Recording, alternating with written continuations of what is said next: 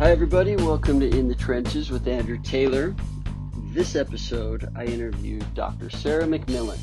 And Sarah is high energy and she's extremely bright, which you will pick up quickly um, in the interview.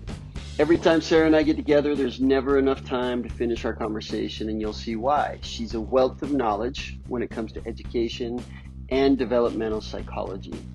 In this interview, I asked Sarah to get into the weeds. I asked her to, as she says, nerd out on all of this stuff, and she does, and it's really it's really good information. And I think you guys will really enjoy it. Um, a little bit about Dr. McMillan. She earned her bachelor's degree in English from Colby College and was a collegiate athlete and team captain there. She also holds a master's degree in English and history from Boston College and a doctoral degree in developmental and counseling psychology from Boston University, which we talk about. Sarah taught English at Boston College and has been an adjunct member of the clinical faculty at Boston University, teaching graduate level courses in child and adolescent development, educational assessment and intervention, and young adult vocational and identity development. Along with her husband Don, they run the McMillan Education Group, a consulting group who has helped families worldwide with independent boarding and day school, college, crisis planning, and graduate program planning. Thank you for joining. Please enjoy my interview with Dr. Sarah McMillan. Sarah McMillan, welcome to the podcast. Nice to be here. Hey, I want to start by talking about your doctorate in developmental psychology, but more importantly, and I think the most important thing we can take from this interview is yeah. you tell everybody how you keep your Chuck Taylor Converse sneakers so clean. Well, it's kind of a secret, right? And I only tell my very best friends about it. And so that means that you must be one of my very BFFs. Um, yes. First of all, I want to admit that I don't actually keep them as clean as that one time you saw me with sparkly ones. I actually take a lot of pride in having messed up ones, right? Kind of shows my journey. Um, but if you want to share it with the audience, magic eraser, not the way you do it though, Andrew. You're, I was just following the... your advice. I I was Okay, so the magic eraser for all the white parts, mm-hmm. and then the shoelaces. Yeah, yeah. Well, you can use a Tide pen, but let's go back to the magic eraser because it was sort of your version of mansplaining cleaning shoes, right? You just overdid it. You don't need to muscle it. It takes finesse. yeah. Yeah. Anyway. I we probably need a visual aid for that. Seriously, I for those listening, I ran into Sarah at a conference a few months ago. Her sneakers were spotless and mine were not. And I was like, How do you do this? So she had it all dialed in like a science. And I went to the mm-hmm. store and got everything and apparently did it wrong. But my sneakers look a lot better. So all right. So okay, to the serious stuff. You are you have a doctorate in in developmental and counseling psychology, and I'd love to start there. Can you explain to our listeners what the developmental psychology piece is and how that can frame our conversation today? Sure. So, um, I, actually, it's a it's a great question. So, uh, when I started doing graduate work, I'd already kind of been a perpetual student. I'd actually done um, master's level work in liberal arts. I'd been a teacher when I started my career. And so I went back and I did a dual degree in history and English. And I was actually about to start a doctoral degree um, in social history. And then I had to, for financial reasons, go back and, and put a lot more muscle into work, little kids. And uh, I was a principal of a school for a while. And then as I was kind of watching kids and families in that role, after having been in education a long time, I just started thinking, how can I understand better how families struggle, why they struggle, what kids run into that feels some kids like uh, you know the bottom dropped out for other kids it's just you know a stub toe And so I started kind of thinking, I, I, I want to redirect my next kind of foray into academic work. And so sure. I was um, looking around and I saw some counseling psychology degrees and, and I did a master's level degree in that. And then I really realized like I didn't want to be looking at children, adolescent, and young adult struggles as kind of fixed morbidity or fixed psychopathology. I sort of wanted to frame it more as um, kind of dynamic and evolving and unfolding because that's what young children, adolescents, and and and young adults are doing. They're kind of unfolding. And I didn't have the right language for it, and I didn't really understand how it could fit in psychology. And I was almost kind of ready to walk away from it as I had been doing a lot of sort of more clinical psychology and counseling psychology in my master's level work. And then I discovered a degree at Boston University, which was a dual degree in developmental and counseling psychology. And I thought, okay, this is what I'm going to do. So the the best way I would describe it, Andrew, is developmental psychology in terms of practitioners' work, not just the theory of human development, which is sort of my love, my my nerding out love, but the practitioner's work, it's just more, it's more hopeful, it's more optimistic because it's grounded in this sort of power, uh, the organismic power of development, of change. It, you know, it's sort of the, the premise of it is that we're constantly changing. And if we're constantly changing, then why can't we change toward good, toward better outcomes? Why can't we harness that energy of change to essentially move past and through and sometimes around the things that get in our way? And that just fit my personality better, I guess. So that's a long winded way of saying that's why I wanted to do that. Um, yeah. But it just seemed to fit me. I love that. It, it sounds like it's a more optimistic uh, or just maybe yeah a little more optimistic approach rather than you have a diagnosis you have a disease and and we're going to tackle that. You, you know the more of this is a process for all of us and there's a lot of hope in that. I like it. Okay. Yes. I tend to when you and i meet i tend to just sit back and listen. And i want to do the same here I also want to give you some direction for our conversation. And we've already had a lot of really fun conversations about what we're going to talk about today. But I think maybe, you know, we want to talk about higher education. Um, we want to talk sure. about education in general, and we want to talk about screen time. I think screen time's yeah. our best spot. And I do want you to nerd out. I want you to walk us through the developmental challenges that go with the current screen time problem now it's as we're recording this, we're in the thick of COVID.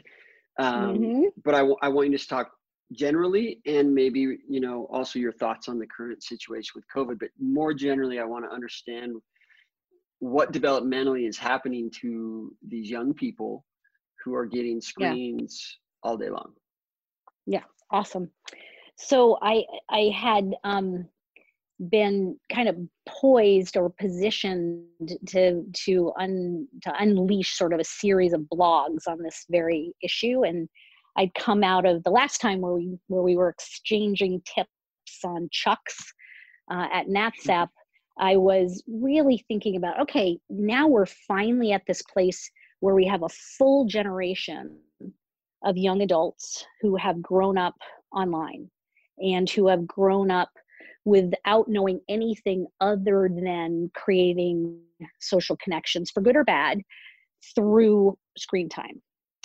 So we actually now have some really robust research that shows us the developmental implications and the outcomes of, of screen time kind of abuse, but also just even casual screen time, kind of what it does. Uh, so I was already uh, coming out of NatSap, I was pretty psyched and I had a, a, a series of blogs all teed up, and I was in, in the overarching title was "Okay Boomer," and yeah. um, I admit I'm one of the last uh, years of the Boomer generation. I'm that old, um, and I kind of relish that um, that title these days because uh, I wanted to kind of say, like, hey, I, I don't want to be that old person who says, remember back in the day. I don't know if you um, knew the uh, the Dana Carvey Saturday Night Live back in my day, old grumpy old man. Yes. You know, so right? yeah, right?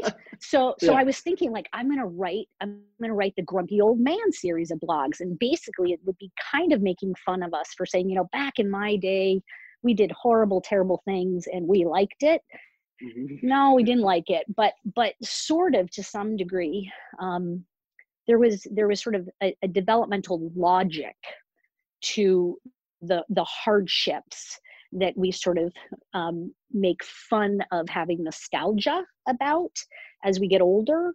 Um, maybe because there's some wisdom to that. Maybe we look back and say, you know what, that was terrible when I was going through it, but it actually created something in me developmentally that made me better prepared, not only to manage life or survive it, but actually to thrive in it and to go back to that sort of optimistic framework of developmental psychology.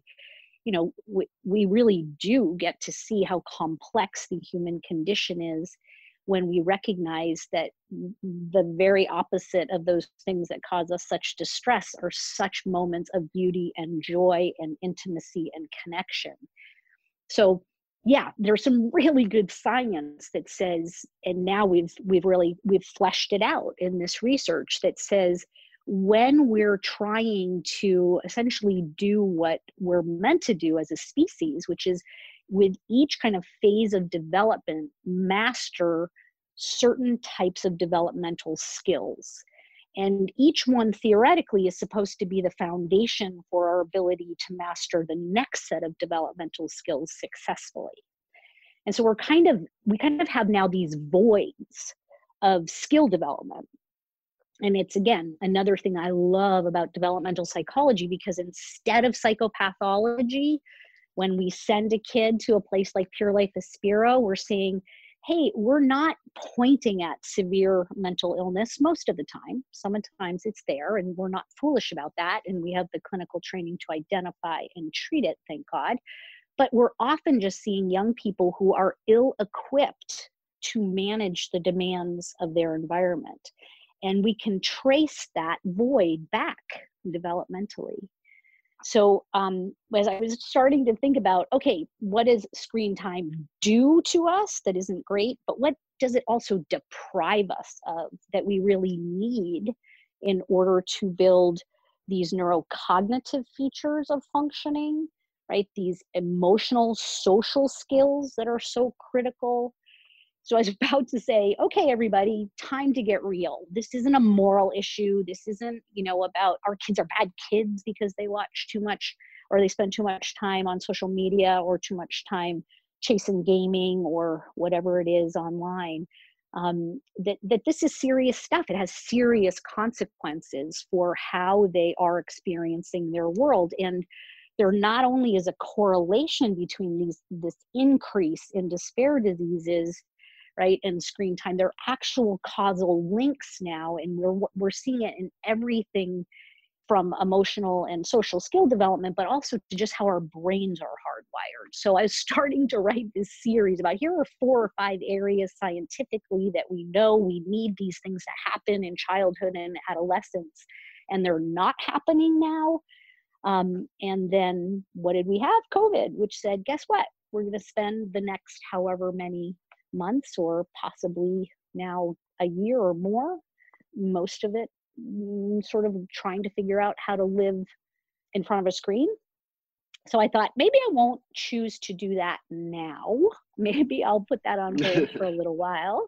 Um, but I also feel like COVID has sh- sort of provided even more room for thought, and it's not all negative. Like that's again the beauty of developmental psychology is it's it's inherently optimistic it's inherently about opportunity and possibility and covid has shown us some of those as well okay so i i really like the developmental approach to it and i haven't thought of it that way um, up until this conversation and so i think that developmentally what are you seeing what is this doing like yeah. more specifically what yeah. are the character well it's not characteristics, right? We're not talking about. I like how you said it's not a moral battle here. It's just developmentally black and white. Like you are going to lose these things if we don't get a better understanding or wrap our heads around what all this screen time means for young yeah. people and us. Yeah. You know, yeah. but young people whose brains are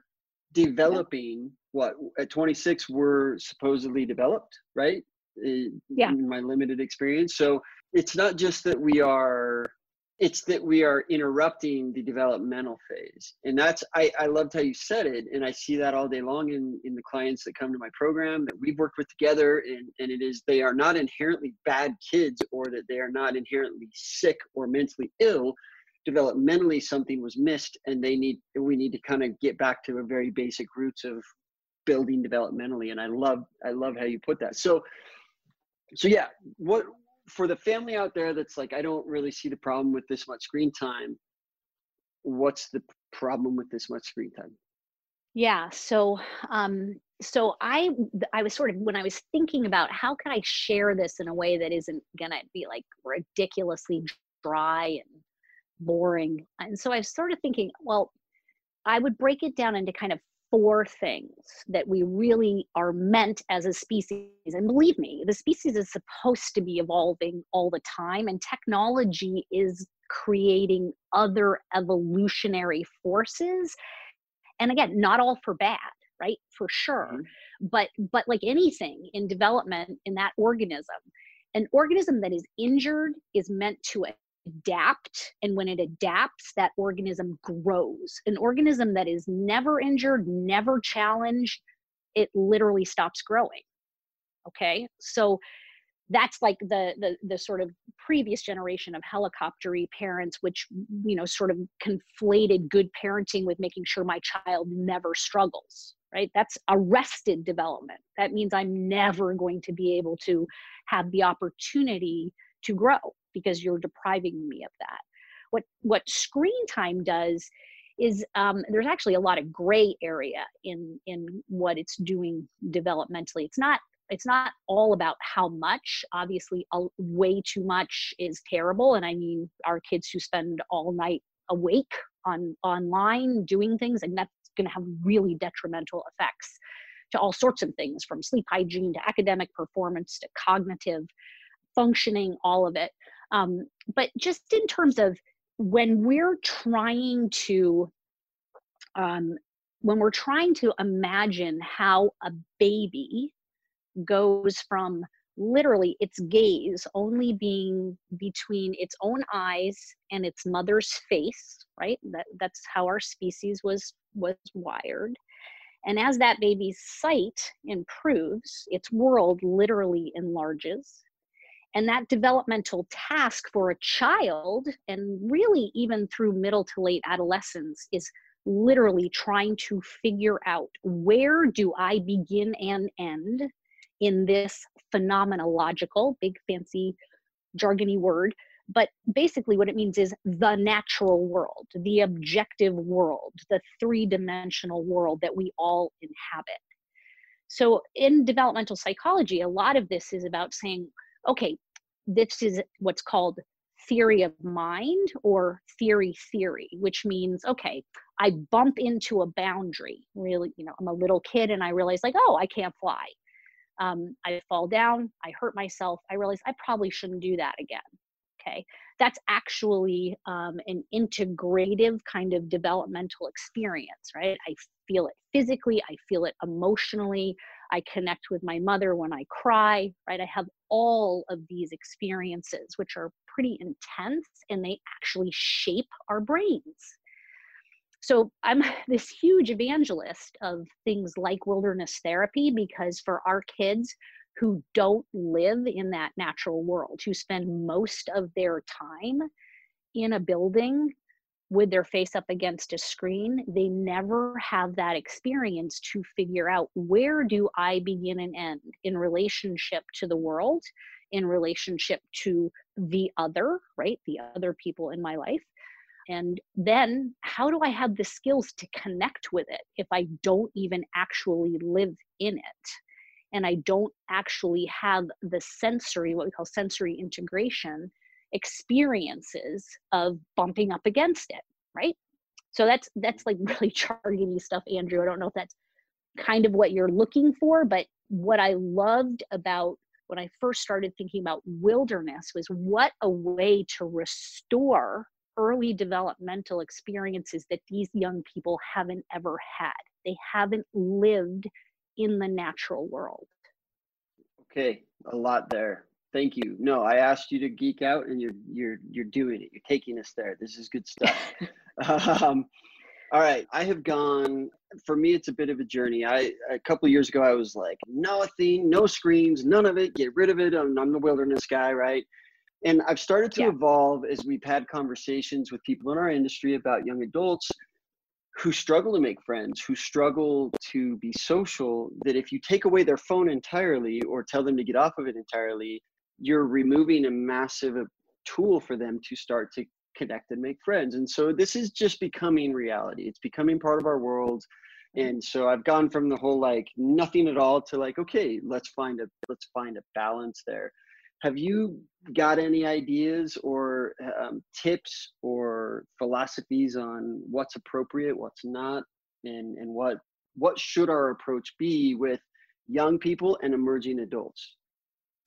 So I, I mean, I think you're you're absolutely right that um, we technology is here to stay, and the way that we use it, and and I kind of made a reference to this earlier on that COVID has actually shown me sort of that opposite side of this uh, same coin of what is detrimental about too much time online to some of the positive things. You know, I've, I've seen community in ways that I didn't think that our young people were capable of using on time or online time to do.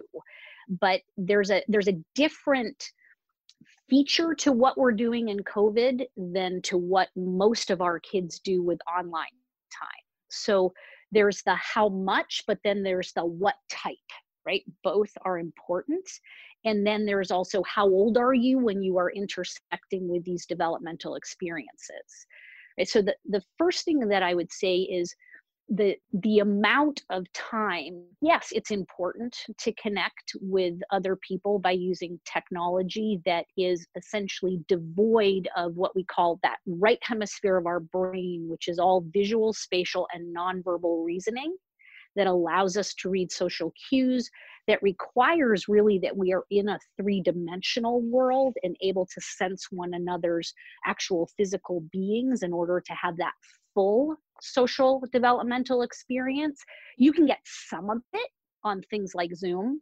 You can't really get any of it on flat social media or YouTube, which is, you know, asynchronistic, which is what we call, you know, sort of something that's taped that we're not interacting with, which is the new terminology of quote distance learning in COVID time. That kind of flat, pre taped, that's not an interactive moment. Or social media, which is all Instagram and pictures and maybe videos, and I'm swiping through it. Text messages, which are, as you know, kind of just words and younger people in particular who are still very egocentric, meaning their interpretation of the world outside of them is that that world is occupied and concerned with the same things I am. That's what egocentrism means, right? So mm-hmm. if I'm reading those flat words and those flat images through my own egocentric insecurities, I'm not learning the reciprocity of social and emotional relationships or the, the, the skills required to develop intimacy right? Which requires sort of that dynamic constant reciprocal feedback cycle. And then that's the nonverbal right brain stuff. So much of human connection is nonverbal and we can't use nonverbal skills in that type of medium. We just can't. We can a little bit in things like Zoom. Like I'm watching that happen and it's really cool. But I but I'm also aware of what we miss on Zoom, what we miss on that flat video, even if it is interactive. So it doesn't allow that young person to fire up that right hemisphere. And we're actually seeing declines in nonverbal skills because we're trying to replace that three dimensional natural world social interaction with that asynchronistic experience. Great. Good stuff. So I didn't I, I didn't give you the like you cannot have more than two hours, but mm-hmm. I'd kind of be making it up, but I would say like, yeah, two hours, that seems like plenty for, you know, the 12 year old mind. Yeah. You know, a little less than that for the nine year old mind, and even less than that for the little kiddo who's figured out his mommy's iPhone. And I loved how you said, you know, what they're doing, right? There's there's a difference between a Zoom call with grandma, maybe, and watching a cartoon or a YouTube video.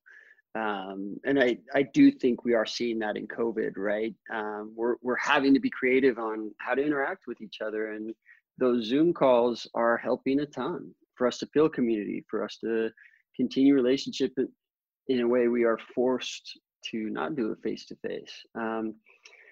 Okay, so let's take it to the next sort of area, and that is is education. Um, whether you want to go higher education or education in general, um, what's going on right now? What are what should we anticipate um, developmentally with education and what has happened in, in coronavirus times? Um, what's our new normal going to look like? And what's the education experience going to look like as we get out of this? I, I asked you like five questions in one. I realize that, but um, I just totally, like I just want to totally point you cool. in a direction and, and let yeah. you go. Yeah. Well, you can redirect me if I if I go astray. Um, so there are obvious implications for what's happening with learning. You know, we're not learning as much. Uh, we're not able to use the types of um, methodologies that push deeper critical thinking and problem solving skills because we just don't have the same type of access uh, limited time, limited circumstances, certainly limited oversight in terms of making sure students are engaged and parents are doing their best, but they're working full time, et cetera. So, should we be worried as a society in terms of what the longer effects of missed learning? Definitely um, and it's kind of analogous to those missed developmental uh, skill acquisition of, of those types of skills that i was talking about on the developmental continuum. They have longer term effects if you're not building foundational skills now if you're not really pushing to wire that brain for higher order kinds of problem solving later we're going to see the implications of this. We're going to see the ripple effects of this for sure. And it's going to show up everywhere. It's going to show up academically, it's going to show up socially, it's going to show up emotionally. And as a society, we've got to get real about it for sure. I think the other part of it though is is more optimistic because um, I like I said as a developmentalist we like to see things through the lens of opportunity and and again that organismic power to grow and to adapt. So one of the things sort of related to the earlier point we were talking about is this type of learning has not only been sort of a, a, replacement for well we can't see grandma in real time we can't hug her we can see her online.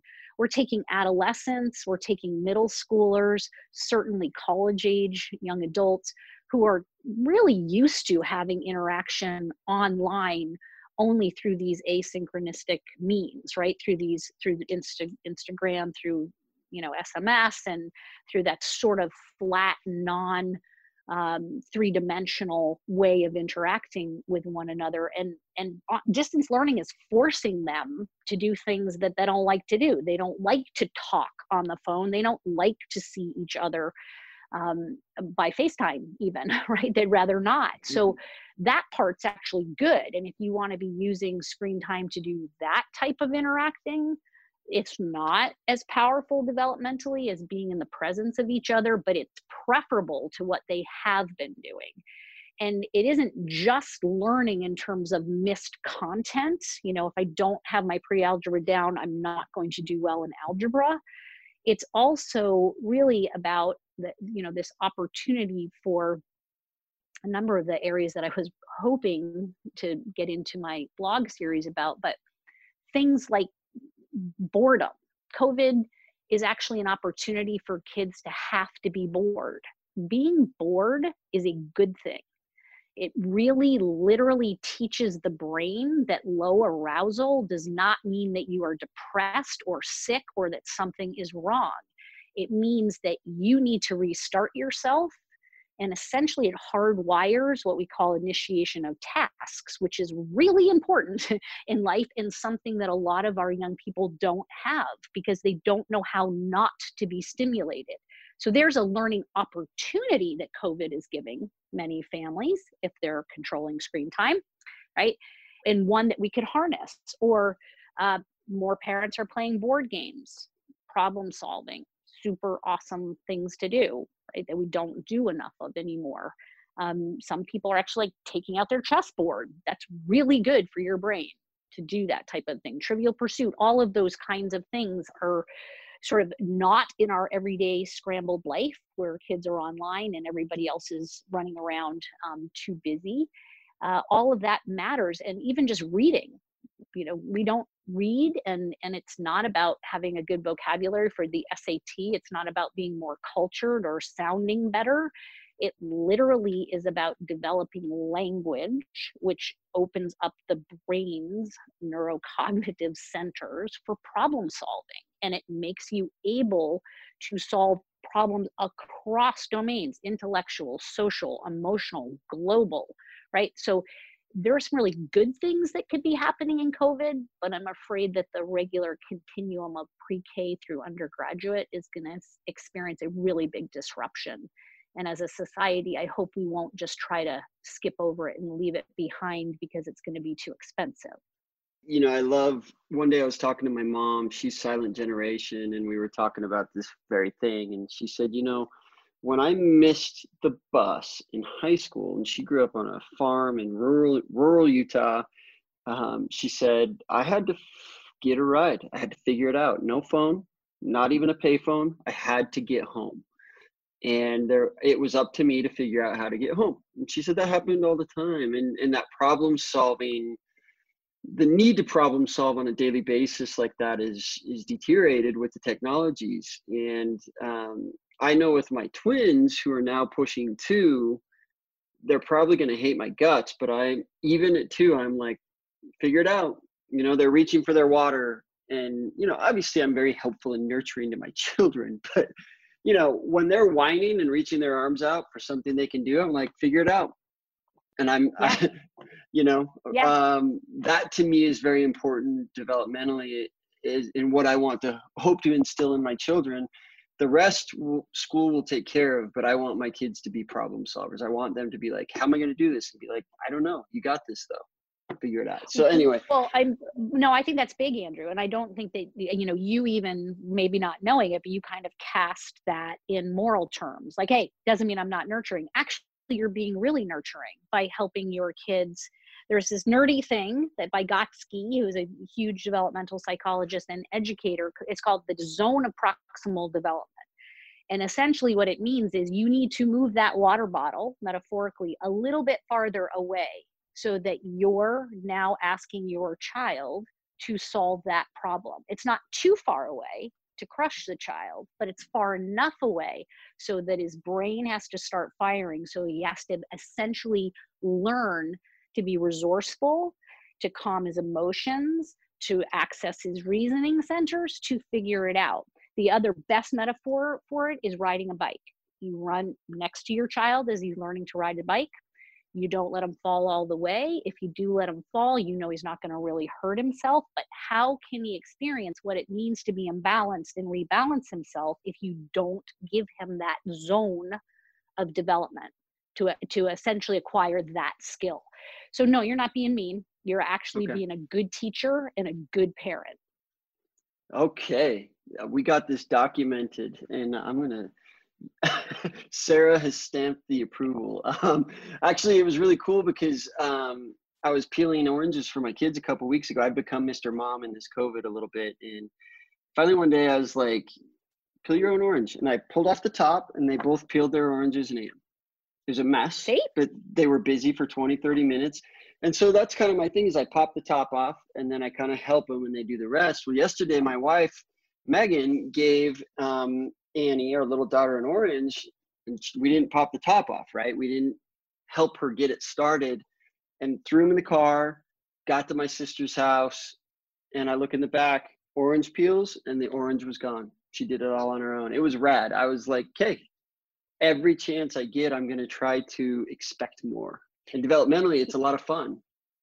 Yeah. And you know what, Andrew? You just described wilderness therapy. It's literally that's what you just did. I'm not. I'm. I mean, I am kind of being funny, but I mean, of course, I'm a very funny person, but I wasn't aiming at being too too funny then. What I'm really trying to tell you is your kids had a sensory experience of what it means to peel an orange, to feed themselves. They smelled it, they felt it, they worked through it. That's exactly what you ask young adults to do at Pure Life.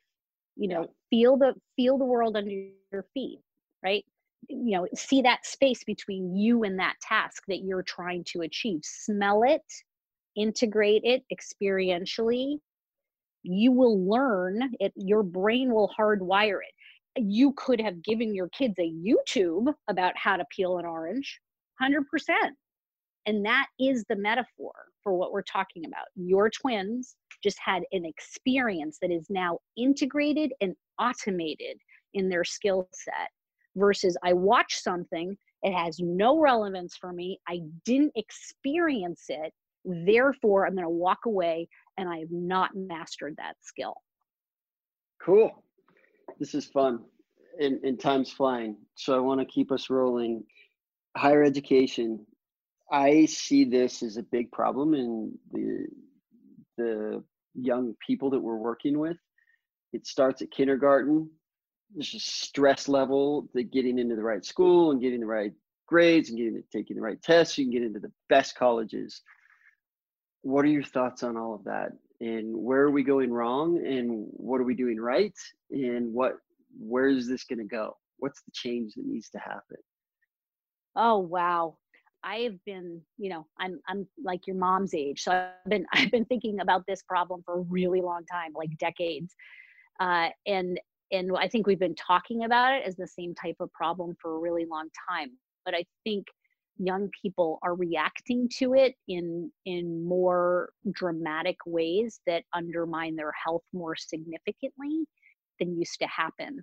And i think a lot of it is you know again to frame this developmentally that there's this idea from the time that they're young that they are supposed to be something. And we also have a lot of really good parents of uh, families that we would send to a place like pure life of young adults who have internalized a message somewhere not from their parents and their parents may even have been trying to be the corrective to that message mm-hmm. but they mm-hmm. can't win right and so again this idea that from a very early age i have tried to bump into my parents have set it up so that i am going to bump into these boundaries that are going to test my theories. I'm going to discover, because I'm young, that the world doesn't work like I think it's supposed to. My logic is somewhat flawed.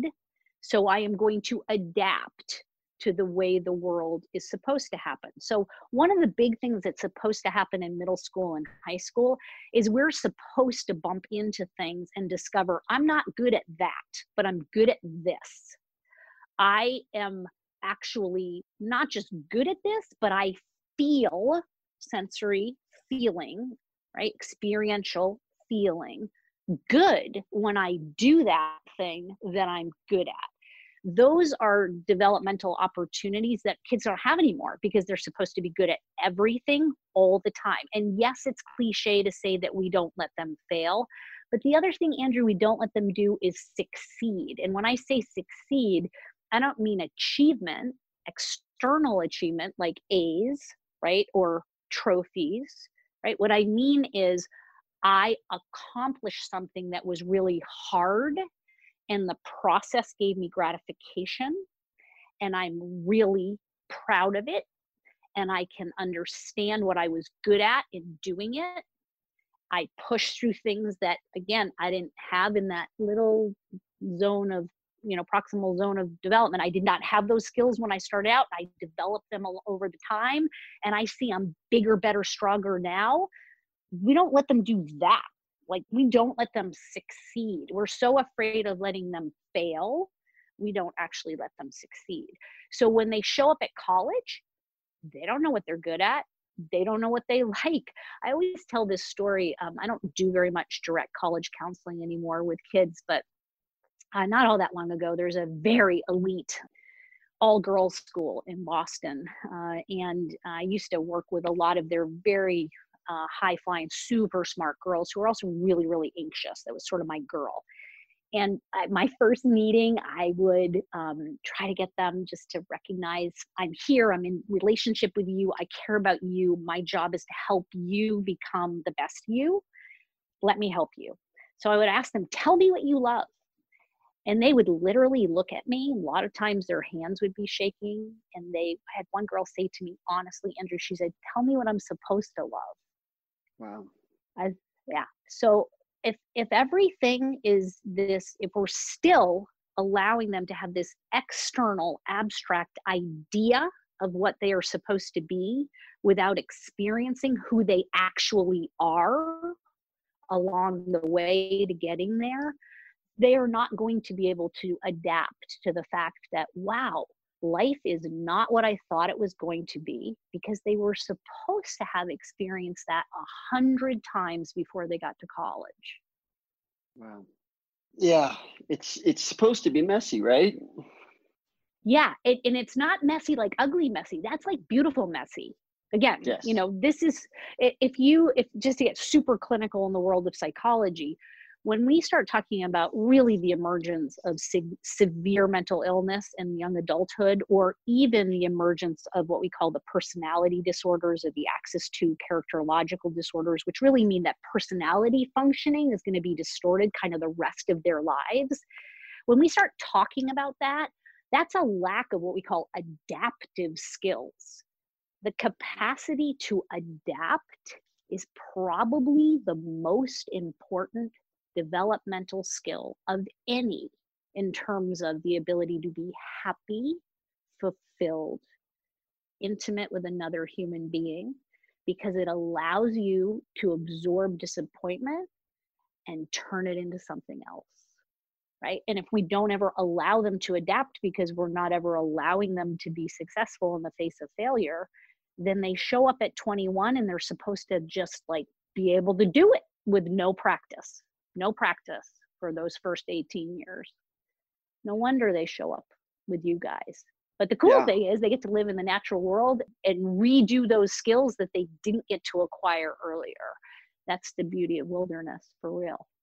And it happens fast, right? That's what I love about what we do. Um, is I'll see those changes in three, four, six, eight, ten weeks. You'll see a, a, a young person now with really strong adaptive skills, right? Um, mm-hmm. And a long and a long road to go ahead, but still, like it's not all over. It's not game over. It's not you're not broken. You're not destroyed for life. It's like, dude, look how much you just accomplished. Not what we did with you, but what you accomplished in our program in that time.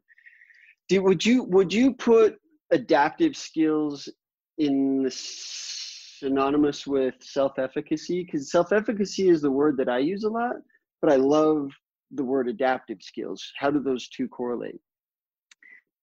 I i think that i think that's a great way to kind of certainly frame some of what adaptive skills are. I mean i think certainly um, and you may mean it this way but but what what we want to see with adaptive skills is i can adapt and again if we go back to human development as being sort of a, an organismic process every time you take a hit as an organism essentially if you think about like a small wound your body does everything in its power to rush to it and heal it and put it back together right? And that is that's your body activating all of its functions in order to heal and recover right?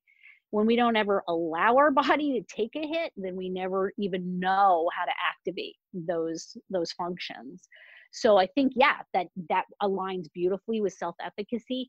I think part of adaptive skills too, though, are the, you know, the ability to integrate real sadness, grief, trauma, disappointment, and some people sadly have so much more of that than others but the ability to integrate it is so critical in in adaptive skills so adaptive skills certainly are about you know hey turning you know terrible experiences into the the capacity to experience beauty and joy and, and intimacy but then there's also the adaptive skill to just be able to sit with just tragedy just incredible suffering and sadness and not you know i use the term not quote swipe off of it because that's what our kids are doing.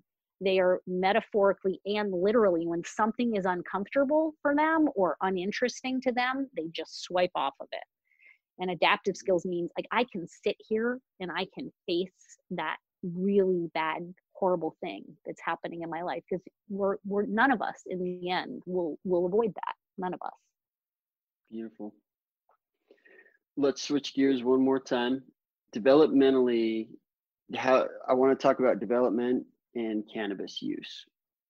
Oh, you and I both yeah. know that a large group of young people that we're working with are smoking a ton of cannabis. It's becoming legal, and there's a lot of talk around, you know, addictive or not. And, you know, I mean, this is a very large conversation. I want to understand developmentally what's going on with young people who are smoking a lot of cannabis or using a lot of cannabis in, in different forms. Yeah, right. I mean, it's you know you can't keep up with it. It's so crazy. You know, it's all the it's all the the.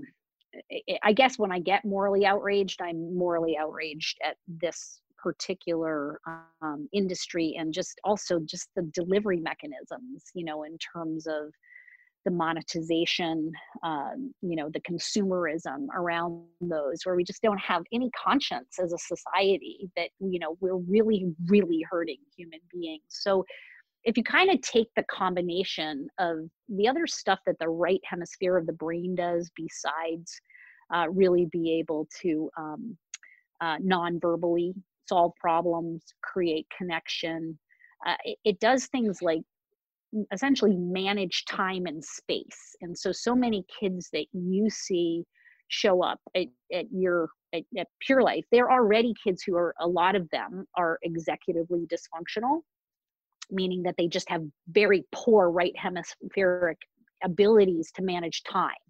And that floods them and gets them overwhelmed and gets them anxious. And so, what do they do? They smoke weed to feel better, right? And mm-hmm. then what does weed do? Weed inhibits their ability to access their reasoning centers, which makes them essentially less capable to do what they already were not very capable of doing, which makes them then more anxious. And then, as you know, depression quickly follows on the heel of anxiety. So it essentially is the very the very thing that makes them so powerfully feel better in a moment undermines their cognitive development and their mental health and and not in small ways in really big impactful ways and in ways also that sadly don't lend themselves to cell recovery or cognitive functional restoration these are gains that that are lost for good and so it, particularly at high, high rates of use. And everybody knows there's more THC, and we're beginning to see kids who never would have had a psychotic break now start to show up looking like they may end up being bipolar one. You know, the, the human psyche can only handle so much trauma. And when it starts out that I'm anxious because I can't figure out how to initiate tasks because my right hemispheric functions are already depressed. I, I have ADHD. I, I, I can't manage time well. And th- this is making me all extremely anxious. So now I'm going to smoke weed and that's going to further diminish my cognitive functioning. I'm not a big hyperbole guy, Andrew, but it's just criminal to me. It's criminal as a society that we think that that's okay. We would be flipping out if we thought kids were just, you know, getting up every morning and drinking a fifth of tequila right you know yes mm-hmm. we we have there may be some double standard around the legalization of alcohol and i'm not again at a moral level opposed to weed being legal but mm-hmm. just like a technology our policies our regulations our public health knowledge about the deleterious effects that are really long lasting to children and young young adults it's it's just very disturbing. And and i don't i i don't know how else to say it because it, it's uh, it really it's one of those things that morally outrages me. Yeah. What would you say to the parent or the young person that says you know hey i'm probably smoking a little too much but it's pretty harmless. Lots of people do this and can manage it just fine. What what do you say to that young person that shows up in your office that's like i don't see the big deal. It's pot. It's legal. It's it's it makes me feel more calm. I'm able to you know um, deal with life better. Uh, what do you say? Well i mean look i mean i i'm i come from the generation that honestly did believed that weed was not addictive that honestly believed that weed could not and did not cause lung cancer. I mean, there's this mystique around this drug that has been going on for decades that I don't fully understand. But it's a little bit like the social media. It's not just how much, it's what type, right? and how mm-hmm. much goes into that type it's also the mechanism of delivery but look like there are just really good medical studies that are just have come out within the last five years longitudinal studies which were lacking for a very long time because the government had such a kind of moral um, objection to weed that it refused to study it or refused to sub to essentially fund studies uh, of weed but now we have longitudinal data that shows us the damage that is done cognitively to to growth in adolescence even recreational use which is defined as 2 to 3 times a week is has long-term effects in males in their full brain development by the age of 26 so it's nothing to mess around with. And again i have no moral objection to it but it is the it, the messaging about it is so confusing the commercialization of it and the accessibility and you know I, I grew up at a time where camel cigarettes were outlawed because they were being marketed to middle schoolers. Why aren't we equally outraged about this? I don't get it. Yeah.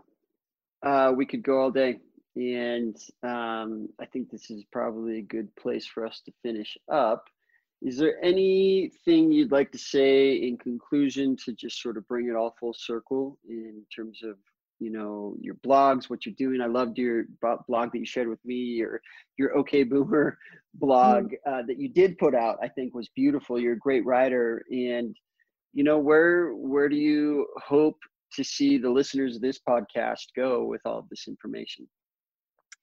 Well you know i love to say this andrew that um, I love the work I do. I know you love the work you do. And um, the other thing I, you know, I'm, I'm not into hyperbole and I'm a New Englander, so we don't flatter people. So don't take this as flattery. um, but, but, you know, you run a really top notch program uh, you've helped so many kids and so many families, and, and there I say I say this a lot. I, I tend to speak to quite a few schools and, and boards of directors and in education. I say, look, there are two great correctives, and one of them is wilderness therapy and being in and really interacting with the natural world while you're in that social milieu with other people. And boarding school does that same thing. You know, learning has to take place in a social environment in order to maximize intellectual growth. It's just a fact, it's a research established fact. It's great correctives for what kids aren't getting. What I wanted to say was as much as I love my job and you're so good at your job, I wish from our conversation today that both of us would be pushed out of business and we wouldn't have to do what we do anymore. And then I finally just want to make sure people understand not because of COVID 19. I don't want to go out of business because of COVID 19. I want to go out of business because we're getting back to the principles of healthy human development. Awesome. Where can people find you? Um, you know, normally I'm in the back bay of Boston, Massachusetts, but um, in this day and age, it's not a very safe or healthy place to be. Um, definitely, it's my hometown, but um, you can just find me at mcmillaneducation.com. And uh, right now, I'm looking at the Atlantic Ocean and the southern part of Maine, and and very grateful. Awesome. Sarah, I really enjoyed it. I really appreciate your time and look forward to more conversations about this as we go. I think there's a lot of great information on this, so I really appreciate it. Well, keep doing all your good work, Andrew. Certainly appreciate it. Hug those babies and clean those sneakers. Catch you later. Hey guys, thanks again for joining this episode of In the Trenches with me, your host, Andrew Taylor. If you like what you're hearing, I would love it if you would subscribe to my podcast. You can find me on iTunes and SoundCloud. It's In the Trenches with Andrew Taylor. So thanks for joining and hope to see you next time.